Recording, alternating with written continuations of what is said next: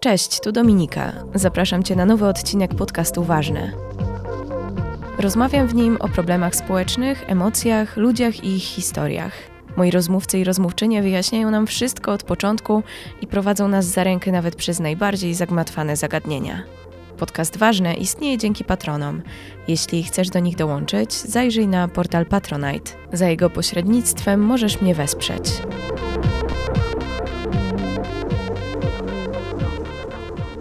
Kilka miesięcy temu napisał do mnie Leon. Zaproponował, że chętnie opowie mi o swoim doświadczeniu bycia osobą transpłciową, czyli osobą, której tożsamość płciowa różni się od tej oznaczonej przy urodzeniu. Znaliśmy się z Leonem wcześniej, ale chyba nie miałam odwagi mu tego zaproponować. Wiem, że nie każdy musi chcieć opowiadać o swoim doświadczeniu publicznie, nie każdy ma też siłę, by udzielać się w wywiadach i być niejako przedstawicielem lub przedstawicielką danej grupy. Ale okej, okay, do brzegu, bo zaczynam odpływać. Udało się, spotkaliśmy się z Leonem i tak powstał ten odcinek. Mateusz Sulwiński na początku jednego z filmów Stonewall TV wspomina, że o transpłciowości mówi się głównie w kontekście cierpienia, nieszczęść i problemów, które może powodować. E, co ty na to? Czy masz podobne obserwacje? No, no, fajnie by było też mówić o takich mniej negatywnych sprawach, że na przykład w społeczności trans jest bardzo duże braterstwo i prowadzimy nawet programy, gdzie osoby starsze, starzem, jeśli chodzi o tranzycję, są mentorami dla osób, które dopiero zaczynają. No i uważam, że na przykład to jest bardzo ciekawe, bo rzadko się tak zdarza, że społeczeństwo jest aż tak zgrane. No właśnie zastanawiam się, na ile to media mają wpływ na ten obraz, nie? No bo jednak y, dużo nagłówków jest takich, że osoba X uwięziona w ciele Y, że to po prostu jest taka narracja bardzo dramatyczna i z tego, co zrozumiałam, to właśnie nie do końca słuszna. Znaczy też to postrzeganie, że jesteśmy uwięzieni w jakimś ciele nie jest prawdziwe, bo po prostu my lubimy swoje ciało, tylko po prostu części naszego ciała nie zgadzają się z tym, jak się czujemy. No ale też są osoby, które nie są trans, a po prostu na przykład wolą przefarbować sobie kolor włosów na inny. No to nie mówimy, że są uwięzione w tym kolorze włosów, tylko po prostu chciały to zmienić, żeby czuć się lepiej. No i trochę tak postrzegam tranzycję, że zmieniamy nasze ciało i modyfikujemy je tak, żeby pasowało do naszej wersji siebie i żebyśmy się z nim dobrze czuli. I to jest bardzo często nie aż tak dramatyczne, jakby media chciały, żeby to było. W sensie to nie jest. Jest to trudne, ale nie jest to aż tak dramatyczne, że jesteśmy uwięzieni w jakimś ciele i nagle sobie tworzymy nowe, bo my nie przechodzimy do nowego ciała, tylko po prostu staramy się je zmodyfikować. Jakie są takie najważniejsze rzeczy, o których chciałbyś komunikować, jeśli chodzi o transpłciowość? Znaczy, najważniejsza rzecz jest taka, żeby respektować zaimki i imię. I jeżeli zna się imię osoby, które było kiedyś używane, no to żeby go jakby nie rozpowiadać wszędzie, nie mówić, e, że no ale ty miałeś tak na imię, albo pamiętasz jak byłeś dziewczynką, no nie, dziękuję, nie chcę pamiętać, pamiętam, ale nie dziękuję. To jest bardzo ważne. Zaimki i poprawne imię potrafią zmienić strasznie dużo i często jakby też ratują przed taką depresją i totalną niechęcią do siebie, bo wiemy, że ktoś nas akceptuje i ktoś respektuje to, kim jesteśmy. No a inne rzeczy to jak dużo dodatkowych spraw i jak dużo dodatkowych rozkmin mamy jakby w porównaniu do po prostu życia, w sensie, że rano, y, jeżeli ktoś się ubiera, no to zastanawia się, czy będzie się w tym dobrze czuć, czy będzie ładnie wyglądać i jakby to jest tyle, a dla osoby trans często to jest, czy będzie widać tą część ciała, albo czy dzięki temu ubraniu ktoś mnie weźmie za to, kim chcę być. Czy to ubranie pokaże, że mam na sobie binder, albo czy to ubranie sprawi, że dzisiaj, jak pójdę w jakieś miejsce, dostanę w twarz. To są rzeczy, o których jakby myślimy na co dzień i wiele osób się nad tym nie zastanawia.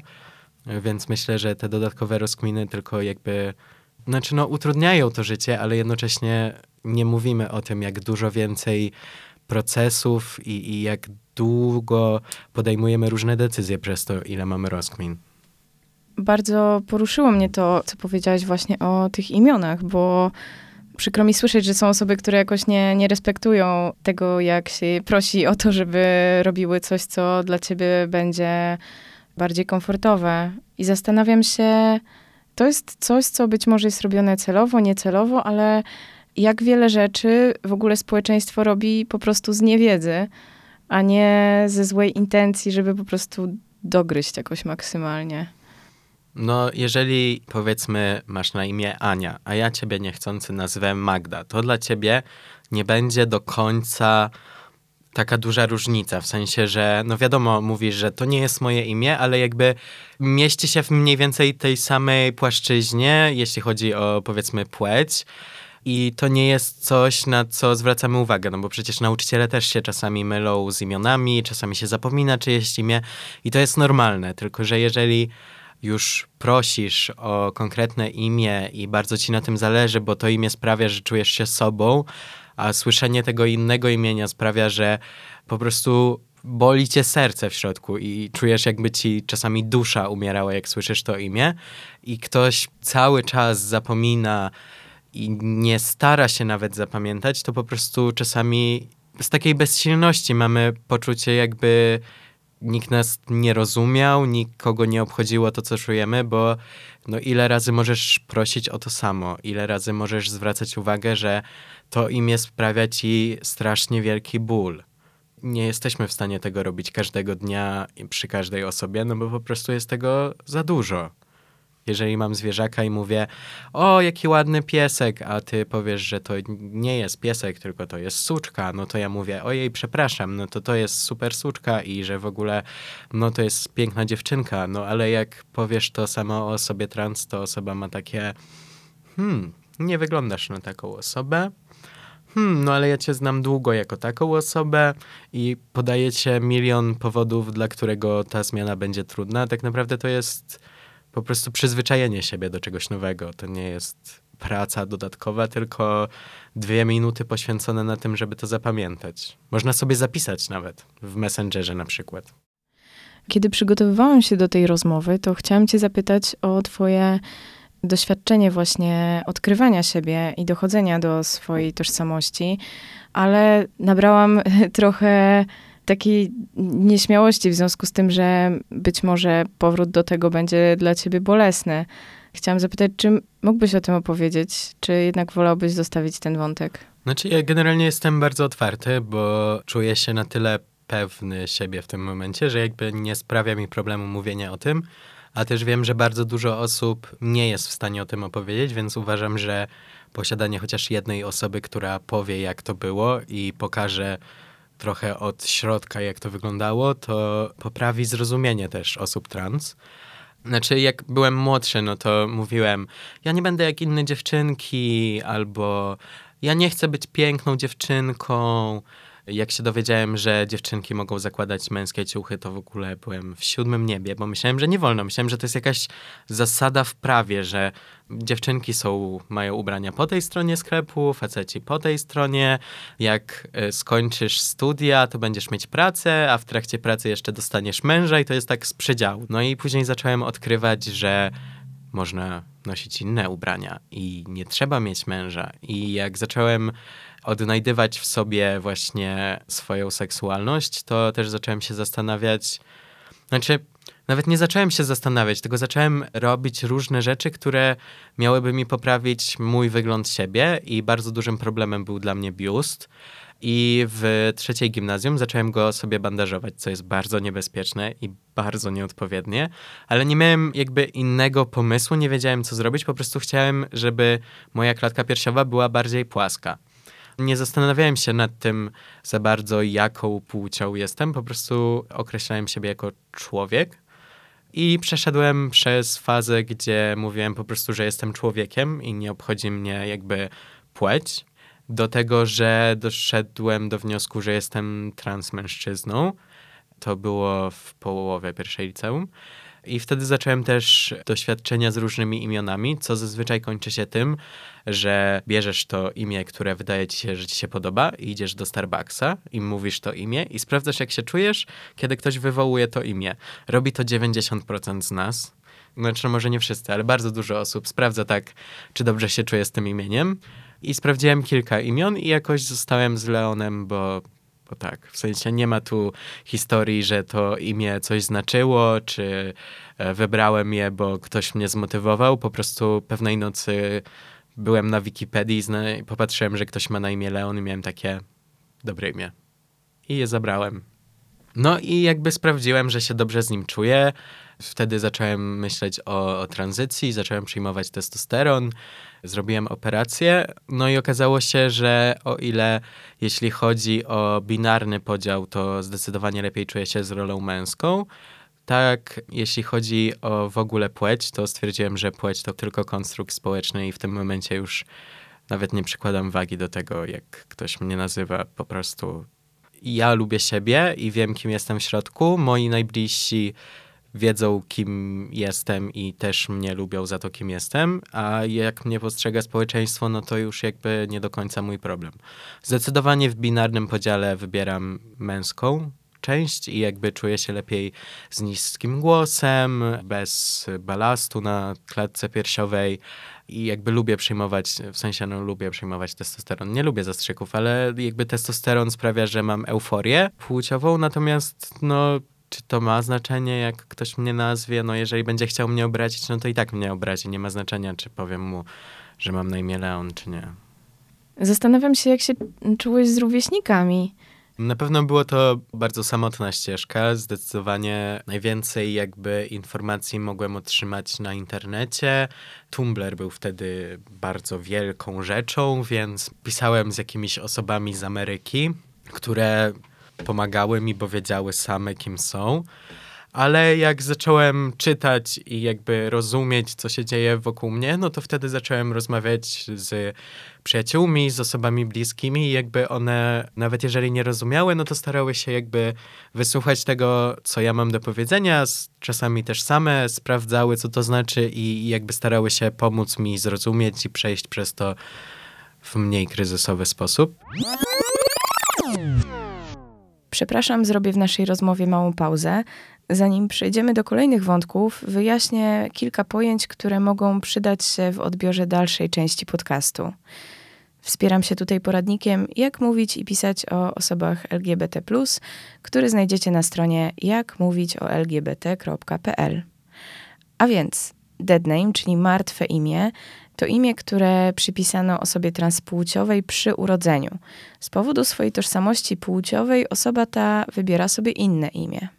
Osoba cispłciowa to osoba, która odczuwa głębokie poczucie tożsamości płciowej zgodnej z płcią metrykalną przypisaną przy urodzeniu. Coming out to opowiedzenie otoczeniu o swojej orientacji psychoseksualnej i lub tożsamości płciowej.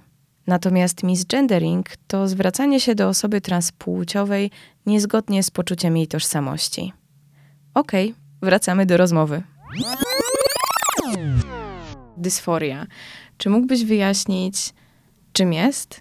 No, dysforia to jest ciężka sprawa, bo jest teraz e, dużo kłótni, jeśli chodzi o to w e, społeczeństwie osób trans, ze względu na to, że Dysforia w samym znaczeniu zakłada cierpienie, a nie wszystkie osoby zgadzają się z tym, że cierpienie powinno być podstawą tego, jak się określamy. W sensie głównie to polega na tym, że masz obraz siebie jakiś w głowie i rzeczywistość nie do końca oddaje to, co masz w głowie. Ja miałem tak właśnie z biustem, że potrafiłem się obudzić i mieć takie, to jest dobry dzień, po czym patrzeć się na dół na klatkę i mieć takie, co to tu robi?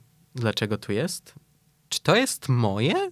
I jakby bardzo dużo czasu zajęło mi w ogóle pogodzenie się z tym, że to miałem i jakby noszenie binderów, żeby to spłaszczyć też jest męczarnią. Z dysforią jest tak, że można mieć dysforię właściwie każdej części ciała i po prostu ta część ciała sprawia, że czujesz się w środku źle. W sensie, jeżeli ktoś zauważa tą część ciała i przypisuje przez to pewną rolę do ciebie, bądź zwraca ci uwagę na tą część ciała, to masz w środku taki zgrzyt i ból emocjonalny.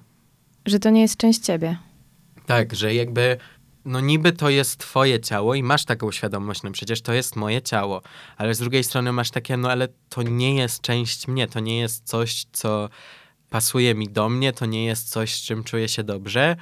No i bardzo często to są narządy płciowe, bądź też jakby, no właśnie piersi, które są przypisywane głównie kobieta ma, mężczyzna nie ma. Ale no na przykład miałem przez pewien czas dysforię brwi, bo przez e, długi czas jak dorastałem słyszałem, że mam piękne brwi jak na kobietę i w mojej głowie to było połączone z tym, że moje brwi są kobiece, więc zacząłem mieć dysforię, że w ogóle ktoś zauważa moje brwi. Miałem takie, nie, nie mam brwi, nie patrzcie na moje brwi. Po czym jak zacząłem tranzycję, to dużo osób mi po prostu mówiło, że mam ładne brwi jak na osobę, w sensie, że po prostu mam ładne brwi i okazało się, że przestałem je łączyć tak bardzo z tym, że są częścią kobiecą, tylko że są częścią mnie.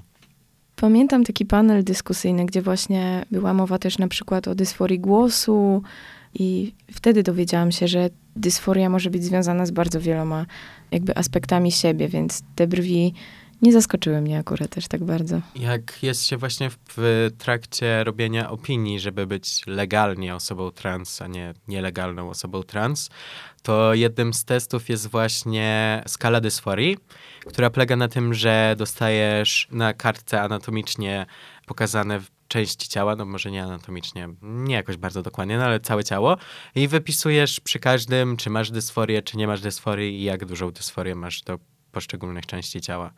Więc można mieć dysforię każdej jednej części ciała.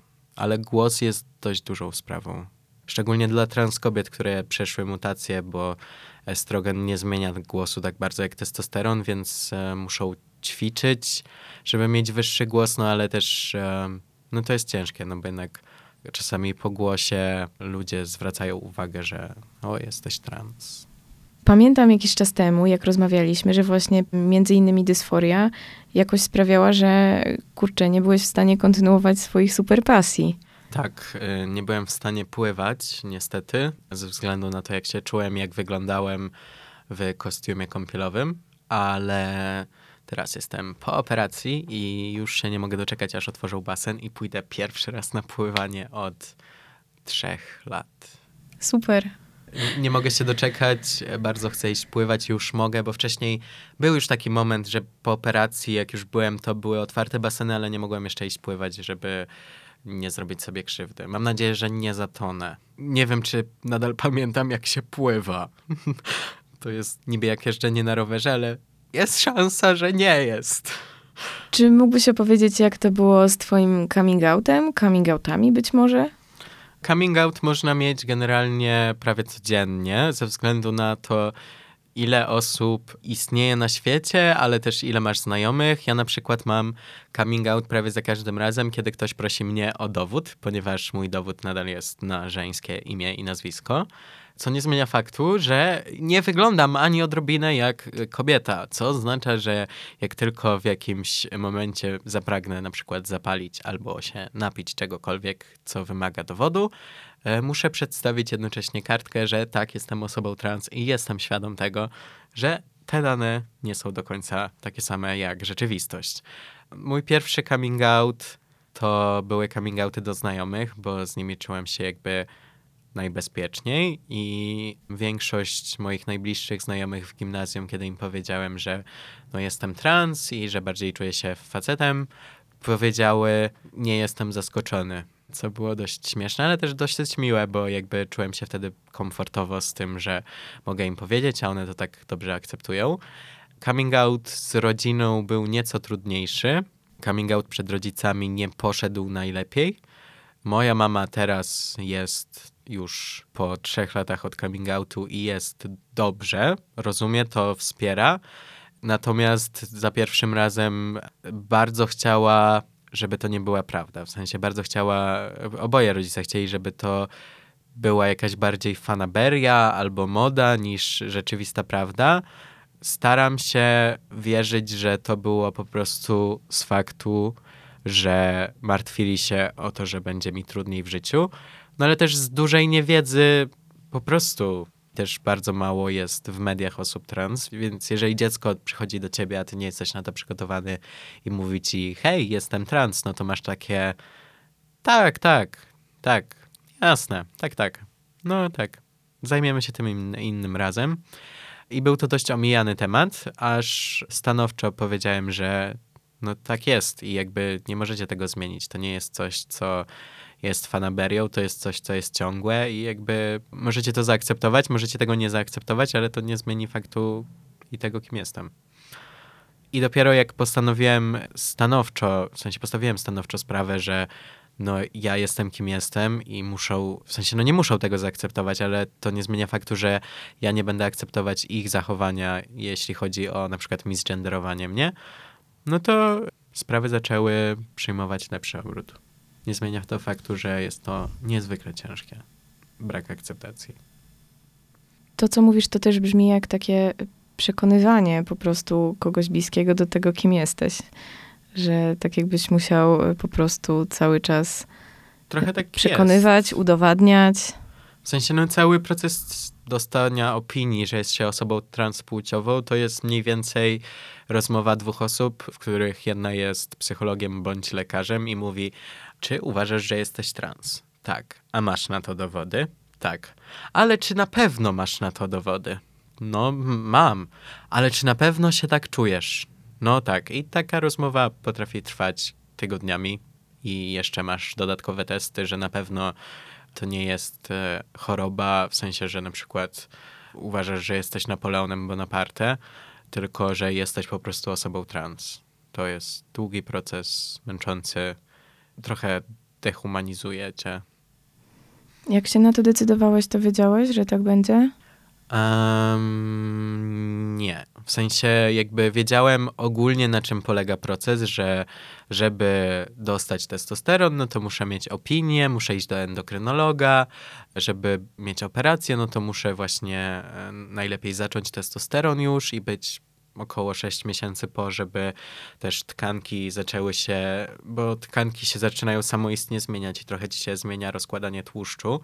No i żeby poczekać właśnie, gdzieś przeczytałem, że 6 miesięcy trzeba, w sensie, że 6 miesięcy to jest jakaś taka bezpieczna, bezpieczny odstęp, że tkanki mogą się trochę same zmienić, żeby zobaczyć i zrobić jak najlepszą operację ale nie byłem świadomy tego, jak bardzo dokładny jest to proces i jakie pytania są zadawane podczas procesu. Nie wiedziałem też do końca, ile on będzie trwał. Miałem tylko takie ogólne pojęcie, że może trwać od pół roku do dwóch, trzech lat i jakby liczyłem na najlepsze. Czyli ochrona zdrowia nie jest właściwie gotowa, żeby w taki sensowny, godny sposób potraktować osoby transpłciowe. To znaczy jest niezwykle mało w ogóle lekarzy, którzy się podejmują pracy z osobami trans. Trzeba sprawdzić, czy osoba, która jakby mówi, że może nam pomóc, na pewno nie jest e, transfobem, bo zdarzają się takie przypadki. Więc generalnie nasza społeczność stworzyła grupę na Facebooku, gdzie na mapie sobie zaznaczamy lekarzy, których polecamy i generalnie większość z nas chodzi do jednego z trzech wybranych tych samych lekarzy. Czterech. Czyli jeśli nie znajdziesz e, takiego pewnego, zaufanego lekarza, to ryzykujesz, że przyjdziesz i że ten lekarz. Zacznie na przykład ci mówić, że jesteś chory psychicznie, w sensie, no, że to są tylko twoje wymysły, fanaberie, że to teraz jest w modzie, ja jestem katolikiem, więc to jest niezgodne ze mną i tak dalej. No też jest na przykład problem, bo muszę nadal chodzić do ginekologa i nawet jak zmienię dane, no to będę chodzić do ginekologa. No ale nie do końca osoba z zaznaczonym markerem płciowym mężczyzna może się zapisać do ginekologa i to też jest problem co ja mam zrobić. W sensie, no, no muszę się umówić do ginekologa, bo tylko ginekolog może mi pomóc, ale jednocześnie będę w prawie facetem, no więc nie mogę się zapisać do ginekologa. No i to jest e, bardzo dużo problemów, takich małych, które sprawiają, że zazwyczaj kończy się tym, że chodzimy do prywatnych lekarzy, a nie do publicznej ochrony zdrowia, bo po prostu nie mamy siły na konwersacje i kłótnie, szczególnie u lekarza. Przychodzą mi teraz do głowy dwie takie rzeczy, że po pierwsze wasza grupa facebookowa pewnie musi wybuchać od po prostu tych drobnych wszystkich przeszkód, które gdzieś się napotyka na swojej drodze. A po drugie, że to wszystko jest mega kosztowne w takim razie. No tak, w sensie, żeby zacząć brać testosteron, no to na lekarzy wydałem około 2-2,5 tysiąca złotych.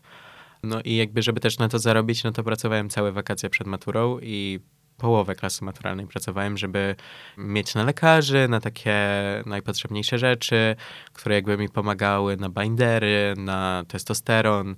Dopiero po pewnym czasie jakby moja mama zaczęła płacić za to, ale na początku płaciłem za to sam. I za całą tą pierwszą opinię i zaczęcie testosteronu zapłaciłem sam, pracując. W momencie, kiedy zorientujesz się już, że jesteś osobą transpłciową i coś się musi zadziać dalej, to jakie osoba ma ścieżki? Co może zrobić? Przed jakimi wyborami staje? Jaka droga przed nią jest? Znaczy, jeżeli już znajdujesz to w sobie, że jesteś osobą trans, to no, myślę, że taką jedną z pierwszych decyzji jest to, czy w ogóle chcesz podejmować jakąś tranzycję, a jeżeli tak, to jakie kroki będziesz w niej podejmować, bo nie wszystkie kroki są takie same. Często są na przykład osoby niebinarne, które chcą mieć tylko operację z wycięcia biustu, ale nie chcą na przykład brać testosteronu. No i to też jest opcja, więc jakby musisz znaleźć, jeżeli się podejmujesz na jakąkolwiek tranzycję, no to musisz znaleźć swoją ścieżkę. Jak już wybierzesz kroki, które chcesz zastosować, ja bardzo często polecam wszystkim przegadanie tego z psychologiem, najlepiej jakimś zaznajomionym i zaprzyjaźnionym, albo takim, który na pewno nie jest transfobem, żeby po prostu, jeżeli nie możesz przegadać tego z rodzicami albo z jakąś osobą dorosłą, żeby sprawdzić też swoje emocje i to, jak się z tym czujesz, czy na pewno robisz wszystko po kolei, bo za szybkie robienie kroków też nie jest ok, bo jednak wprowadzenie hormonów do ciała jest dość poważną decyzją i wiążą się z tym i pozytywne i negatywne skutki. Dlatego ja uważam, że to powinno być nadzorowane przez lekarza i to takiego lekarza, który sprawdzi poziomy hormonalne, będzie sprawdzał, jak twoje organy się z tym czują, bo jednak jest to niebezpieczne. Więc znalezienie dobrego lekarza, tak zwanego lekarza prowadzącego, jest na pewno podstawą i też jakby sprawdzenie możliwości finansowych i w jak długim czasie jesteś w stanie sobie to rozciągnąć, bo może być tak, że na przykład potrzebujesz już zacząć jak najszybciej coś robić, bo po prostu nie jesteś w stanie znieść dłużej bycia w tym ciele. A jest taki moment, że no na przykład musisz poczekać trochę z tym, bo na przykład jesteś w niebezpiecznej sytuacji w domu, w sensie, że jeżeli wyjdziesz, to możesz skończyć na ulicy. Albo, no nie wiem, masz długi i potrzebujesz je najpierw spłacić, więc musisz być w miarę stabilnej sytuacji finansowej, mieć gdzie pójść, jeżeli sprawy źle pójdą w domu, chyba że mieszkasz sam, no to wtedy już e, prościej. Znaleźć swoją ścieżkę tranzycji, no i poczytać jak najwięcej rzeczy na temat tych ścieżek, na temat lekarzy, na temat tego, jak się przygotować odpowiednio, bo to będzie bardzo długa walka z różnymi drobnymi przeszkodami lekarzy, znajomych, którzy nie będą chcieli cię akceptować na ulicy ludzie się na przykład będą na ciebie patrzeć albo wytykać cię palcami. To jest bardzo skomplikowany i często ciężki proces, na który trzeba być po prostu mentalnie gotowym, bo też trzeba mentalnie udźwignąć po prostu tranzycję. Pamiętam właśnie z jednego z wywiadów y, padło tam takie pytanie, co jest trudniejsze, czy właśnie życie w ciele, którego elementy są nie do końca zgodne z tobą, czy właśnie ten cały proces tranzycji i po prostu mierzenia się ze społeczeństwem. I ta osoba w tym wywiadzie powiedziała, że no jednak najważniejsze jest bycie w zgodzie ze sobą. Mm, wydaje mi się, że tak, bo jakby jeżeli nie jesteś sobą, to ty się źle czujesz cały czas ze sobą i nie możesz tego zmienić. Nie możesz, nie możesz być jakby w pełni szczęśliwy, bo czujesz, że cały czas coś jest nie tak z twoim ciałem i też jakby jak ja słyszałem swój dead name, to ja za każdym razem miałem wrażenie, że umieram trochę w środku. Więc to było dla mnie bardzo ciężkie. Natomiast jak już zaczynasz się mierzyć z tym społeczeństwem, no to z jednej strony jest ciężko i czasami masz dość, ale z drugiej strony też znajdujesz prawdziwego siebie, odkrywasz to, kim jesteś i też wtedy na pewno masz przy sobie tylko znajomych takich, którzy cię akceptują i tworzysz sobie jakby taką sieć po prostu ochronną i też sieć wsparcia, żeby, żeby sobie z tym poradzić. No bo jednak w pewnym momencie dochodzimy do tego momentu, że zaczynamy rozumieć, że no nie zmienimy wszystkich, nie jesteśmy w stanie zmienić opinii każdej innej osoby i będą osoby, które po prostu będą nas nienawidzić, nie wiedząc nic o nas, tylko to, że jesteśmy trans, ale też będą osoby, które będą nas kochać za to wszystko, czym jesteśmy i czym nie jesteśmy. Teraz brzmisz jak osoba, która jest już jakoś pogodzona z obecnością tych osób, które będą hejtować po prostu za bycie trans. Czy tak było zawsze? Czy ja jestem pogodzony? Nie, znaczy, Nie, nie jesteś. Powiedziałam, że brzmisz jak. Brzmię jak osoba pogodzona, bo jakby wiem, jakie są realia, ale też jestem osobą, która lubi marzyć na temat tego, że w pewnym momencie będziemy żyli w utopii, która będzie piękna i ludzie będą się wszyscy akceptować. Staram się po prostu zaakceptować to, że nie mogę zmienić wszystkich i, i jestem świadomy tego, że mogę zmienić siebie, nie mogę zmienić kogoś innego.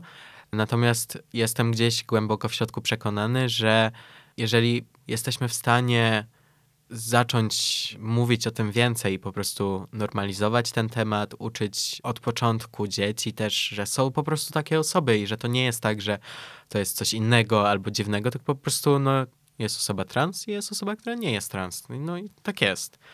Uważam, że jesteśmy w stanie dojść do momentu, gdzie to, że jesteśmy trans nie będzie jakby przeszkodą, w sensie, że no nie lubię cię, ale nie dlatego, że jesteś trans, tylko po prostu, bo na przykład jesteś niemiłą osobą. Uważam, że jesteśmy w stanie wytłumaczyć i nauczyć część chociaż społeczeństwa i nawet jeżeli o tą jedną czy dwie osoby przekonam, że jestem po prostu człowiekiem, to uważam, że świat będzie lepszy o tą drobinkę.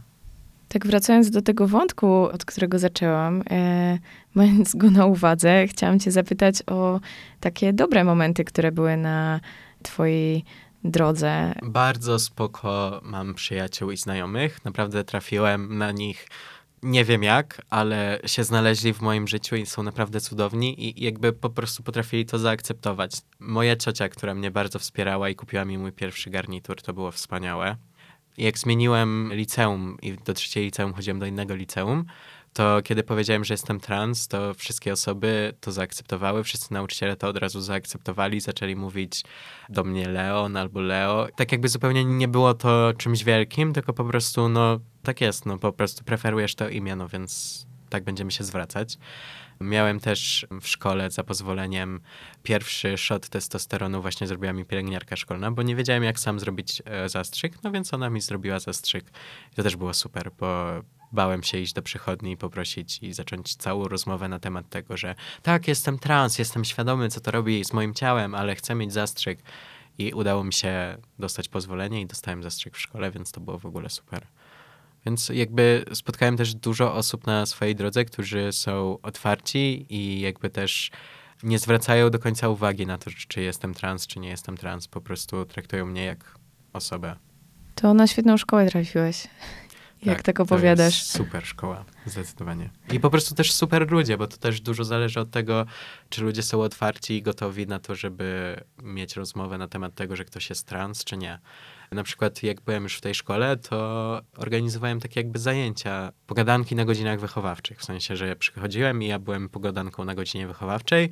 Po prostu mówiłem, że no to teraz możecie mi zadać każde jedno pytanie, jakie chcielibyście zadać osobie trans. Nie mam z tym problemu. Uważam, że nauka jest ważna na wszystkie tematy, więc osoby myślały na temat tego, jakie pytanie chciałyby zadać osobie trans i zadawały mi pytania. Strasznie się boję, że wśród tych pytań było bardzo dużo jakichś takich intymnych. W sensie tak. mm, Zaskakująco nawet nie. Oczywiście było pytanie o sprawy intymne, ale zaskakująco nawet nie było to większość pytań. W sensie to było jedno, dwa pytania, reszta to było po prostu hmm, no a jak się, jak się dowiedziałeś, że jesteś trans? Albo hmm, jak możemy wspierać osoby trans? I to było takie bardzo kochane. Ale ekstra. No, szczególnie, że na przykład do, właśnie do klasy z, e, teraz wtedy w trzeciej liceum chodziłem z chłopakiem, z którym chodziłem kiedyś do podstawówki i to w ogóle było do tej szkoły chodziłem do podstawówki, a później wróciłem w trzeciej liceum jako inna osoba i na przykład francuskiego uczyła mnie ta sama pani, co w podstawówce i ona jakby zupełnie zaakceptowała to i, miała takie, a no pamiętasz jak byłeś mały, ha, ha, ha, mieliśmy tyle zabawy. Nauczyciele zupełnie to zaakceptowali, mimo że i jakby pamiętali, że byłem kiedyś kimś innym, ale zupełnie to zaakceptowali, było to dla nich naturalne. Wspominaliśmy sobie te czasy, kiedy byłem mały i mieliśmy super zabawę. Zaczęłam się zastanawiać, czy to przypadkiem nie po prostu jacyś y, dorośli tacy w wieku 30 plus po prostu mają jakąś fiksację właśnie na tych kwestiach związanych z intymnością, skoro miałeś takie godziny wychowawcze z nastolatkami i dostawałeś naprawdę spoko pytania, a kiedy przyczesuję internet, to ta fiksacja po prostu jakoś tak mi wybija w oczy, nie? I stąd moje zastanawianie się nad tym, o matko, czy te pytania na pewno były dla ciebie spoko, bo jakbym miała przenieść te internetowe do tych, które w mojej wyobraźni usłyszałeś, no to ta lekcja wychowawcza zabrzmiała jak koszmar. Znaczy, właśnie mam wrażenie, że jest duża różnica pomiędzy osobą teraz w wieku 18-20 lat, a 30 lat, że to jak mówiło się o seksualności było zupełnie inne. Bo jednak teraz mamy ciało pozytywność i wszystkie te ruchy i jakby staramy się mówić o wszystkim na głos, a kiedyś nie było czegoś takiego, że mówiliśmy na głos. W sensie to było bardziej za zamkniętymi drzwiami gdzieś w domu. No, seks to jest, ale nie mów nikomu. Co to jest seks? Edukacja seksualna jest ważna, bo później ludzie nie wiedzą, jak działa seks. I mają bardzo dużo pytań. I myślą, że seks jest tylko jedną opcją. Zastanawiam się, no bo w związku z tym, że jesteś częścią większej społeczności, to pewnie wiesz, jak powszechne jest takie doświadczenie jak twoje, związane właśnie z akceptacją znajomych i szkoły i tego, że ostatecznie twój kontakt z rodzicami jakby jest, że, że został utrzymany, a jak um, bardzo wyjątkowa jest to sytuacja. No niestety, jeśli chodzi o, o rodzinę, to jest to zazwyczaj brak akceptacji. A jeśli chodzi o znajomych, to jakoś jesteśmy, jakoś się znajdujemy. A jeśli chodzi o rodzinę, no to zazwyczaj jest to dość ciężkie i, i, i też często trwa to latami. W sensie, no, rodzicom zajmuje to bardzo długi czas, żeby dojść do tego momentu. No i też to jest z braku terapii, bo myślę, że jeżeli bylibyśmy w stanie o tym porozmawiać po prostu na terapii i jakby odkryć, dlaczego tak myślą i, i skąd się biorą na przykład emocje, które powodują jakieś ich wybuchy, czy po prostu życie w nie, no to się zmieni, nie, to nie jest prawda, to może byłoby to szybciej, no ale często dorośli nie są otwarci na rozmowy z terapeutą. Być może gdyby też ten schemat postępowania dla osób transpłciowych, może nie schemat, może te możliwości były takie bardziej dostępne i nie kojarzyły się z po prostu takim niesamowitym ciężarem tym rodzicom, to być może oni też jakby podchodziliby do tego, nie wiem, bardziej zadaniowo, że po prostu no jest ten lekarz do odwiedzenia, ten lekarz do odwiedzenia i po pewnym czasie jakby wszystko będzie w porządku.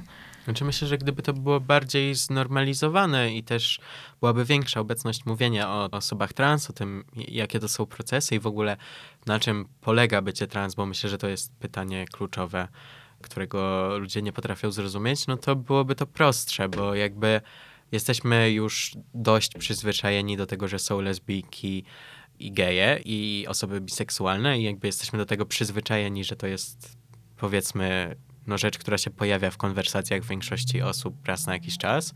Tak, osoby transpłciowe nadal mam wrażenie, że żyją trochę poza takim radarem większości osób, w sensie, że no jest osoba trans, ale jest to trochę ciężki temat czasami do zrozumienia i, i wymaga jakby po prostu przeczytania albo zrozumienia czegoś nowego. Więc dużo osób myśli, no to mnie nie dotyczy, więc nie muszę się nad tym zastanawiać. I, I, to jest myślę, że problem, że myślimy, że ten że to nas nie dotyczy, więc w głowie możemy to zaklasyfikować jako problem. Problem nas nie dotyczy, więc nie muszę się nad nim zastanawiać. To nie jest problem, tylko po prostu osoba, taka jak my. Może się okazać, że ośmielona osoba po prostu nagle ujawni się w naszym otoczeniu. I... Dokładnie. Jak, bo jakby też osoby trans szukają wychodzą na początku do osób, którym jakby wiedzą, że mogą zaufać i jeżeli nie mają takiego sygnału, że mogą zaufać, to często też po prostu boją się wyjść. A natomiast jakbyśmy rozmawiali o tym i osoby, przy których można się wyautować bezpiecznie, dawałyby sygnał, że można się przy nich wyautować bezpiecznie, to na pewno by się tak działo, bo no właśnie w mojej szkole mój wychowawca był taki bardzo otwarty i jakby było kilka osób, które przyszło i po prostu powiedziało mu, zrobiło jakiś tam coming out na temat tego, że i, tylko jakby z powodu tego, że on był osobą otwartą i był nauczycielem angielskiego, ale był osobą otwartą, więc jakby czuli się bardziej ośmieleni, żeby mu coś powiedzieć. Jaka jest twoim zdaniem y, wymarzona reakcja y, rodzica y, dla osoby transpłciowej? Takie podejście, że no jesteś moim dzieckiem, ja cię akceptuję, nie ma dla mnie znaczenia kim jesteś, kogo kochasz, tylko po prostu ja kocham ciebie jako moje dziecko i będę starać się pomóc i ułatwić ten proces, bo często ten proces jest po prostu zagmatwany, w sensie nie do końca ja byłem na przykład w stanie określić, do którego lekarza najlepiej pójść, no bo jednak nie miałem aż tak dużej wiedzy jako osoba no, ledwo 18-letnia. I byłoby miło, gdyby jakby osoby dostawały po prostu wsparcie starszych osób, które mogłyby trochę im nawigować e, w takich właśnie sprawach bardziej biurokratycznych, e, lekarskich, bo jednak na pewno mają w tym momencie większe doświadczenie na tym polu, a my moglibyśmy bardzo użyć takiej pomocy.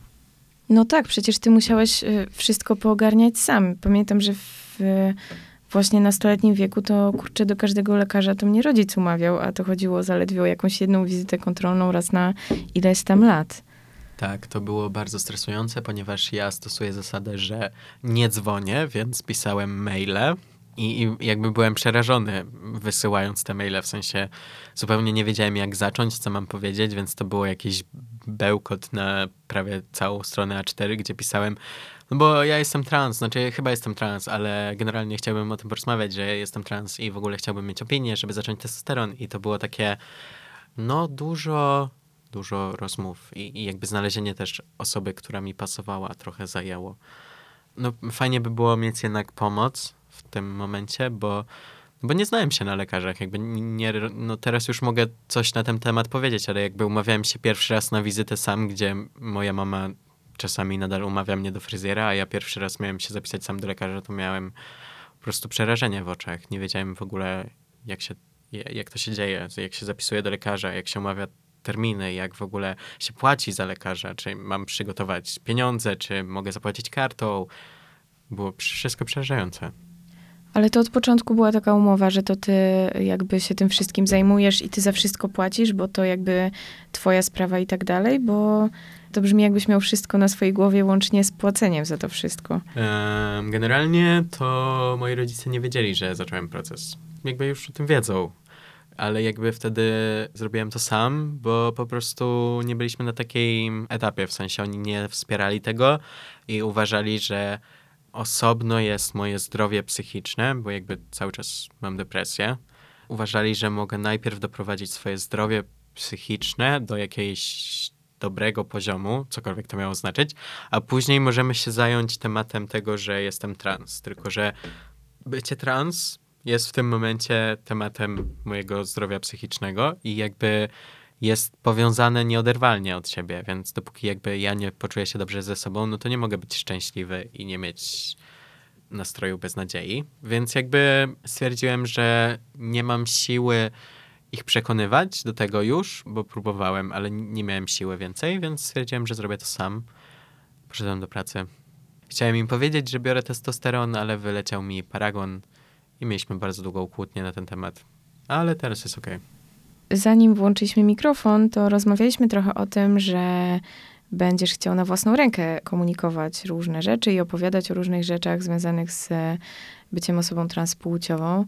I wspomniałeś trochę o tych pytaniach, które się słyszy, niechcianych. Pytania, pewnie komentarze też. Jak dużo ich jest? No, generalnie komentarzy pod tym postem, który nie był jakiś bardzo popularnym postem, było około, myślę, 70. Najczęstszym i najbardziej popularnym chyba niechcianym pytaniem jest, a jaki masz dead name? Jeżeli e, chodzi o dead name, to jest dead, z jakiegoś powodu, to imię nie istnieje, jeżeli je znasz, usuń je z pamięci i jakby udajemy, że ono nie istniało, jeżeli osoba nie jest z nim ok i nie chce o nim wspominać. To jest bardzo, bardzo podstawowa, bardzo ważna sprawa, że znasz dead name, nie mówisz o nim, nie wspominasz. I też jakby używanie dead name'u wobec osoby trans jest ok tylko wtedy, kiedy ona powie, że na przykład no te osoby nie wiedzą, że jestem trans, no to używaj mojego dead name'u, bo nie chcę mieć problemów. Wtedy jest ok. W innym przypadku nie. To jest najbardziej powtarzające się pytanie. Też pytanie, no generalnie o seks. To też jednak się zdarza. W sensie po prostu jakby nie rozumiem fascynacji na temat tego, jak ludzie uprawiają seks różni. W sensie, jeżeli nie jesteś osobą, jeżeli ty jako osoba nie chcesz uprawiać seksu z osobą trans, to co cię interesuje, jak ona to robi? W sensie, no ja się nie podchodzę do pary hetero i na przykład nie pytam się, jak uprawiają seks, no bo generalnie to nie jest moja sprawa i jakby jak chcą, tak uprawiają. No to nie, w ogóle nie dotyczy mnie, więc nie rozumiem, czemu w drugą stronę to też tak nie działa. W sensie rozumiem ciekawość, ale ciekawość można zaspokoić Googlem. Dla większych fanatyków są też strony, jeżeli masz aż taką potrzebę zobaczenia, jak to wygląda. Natomiast no po prostu, no ja uprawiam tak jak lubię, ty uprawiasz tak jak lubisz. No, nie do końca wchodzimy sobie do łóżka, więc jakby nie rozumiem, po co ci to wiedzieć. Jakie jeszcze rzeczy, być może niechcący, robią osoby cispłciowe, których wolałbyś, żeby nie robiły?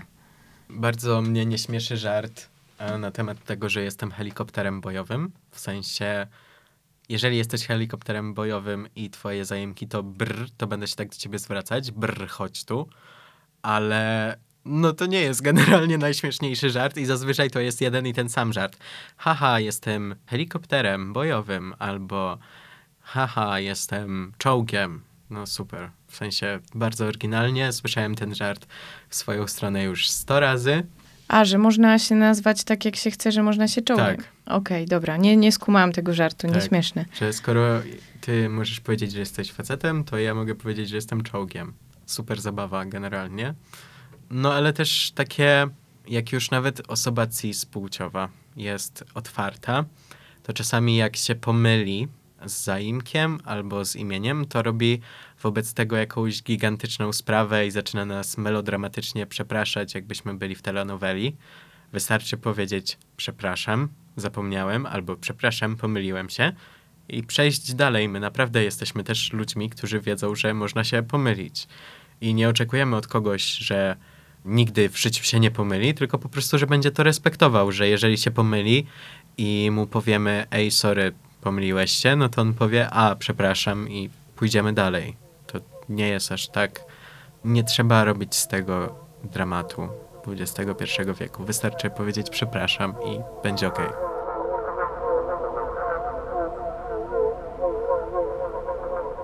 Zbliżamy się do końca tego odcinka, choć wątków moglibyśmy poruszyć tutaj jeszcze ze 100 i rozmawiać przez pół dnia albo i dłużej. Na przykład o tym, że w Polsce, by uzgodnić płeć i w dokumentach mieć zapisaną tę odczuwaną, trzeba innymi pozwać własnych rodziców. Jeśli chcecie o transpłciowości dowiedzieć się więcej, w social mediach podcastu będę w najbliższych dniach polecała różne strony i profile, inne miejsca w internecie, skąd możecie czerpać naprawdę sensowne informacje z pierwszej ręki. Dzięki za wspólnie spędzoną niecałą godzinę. Pamiętajcie, że zawsze możecie skontaktować się ze mną przez Instagram, Facebooka, maila pod adresem dominikamałpaważnepodcast.com. Jeśli podobał Ci się ten odcinek, to śmiało przekaż go dalej. Będę Ci bardzo, bardzo za to wdzięczna. Życzę Wam wszystkiego dobrego. Do usłyszenia.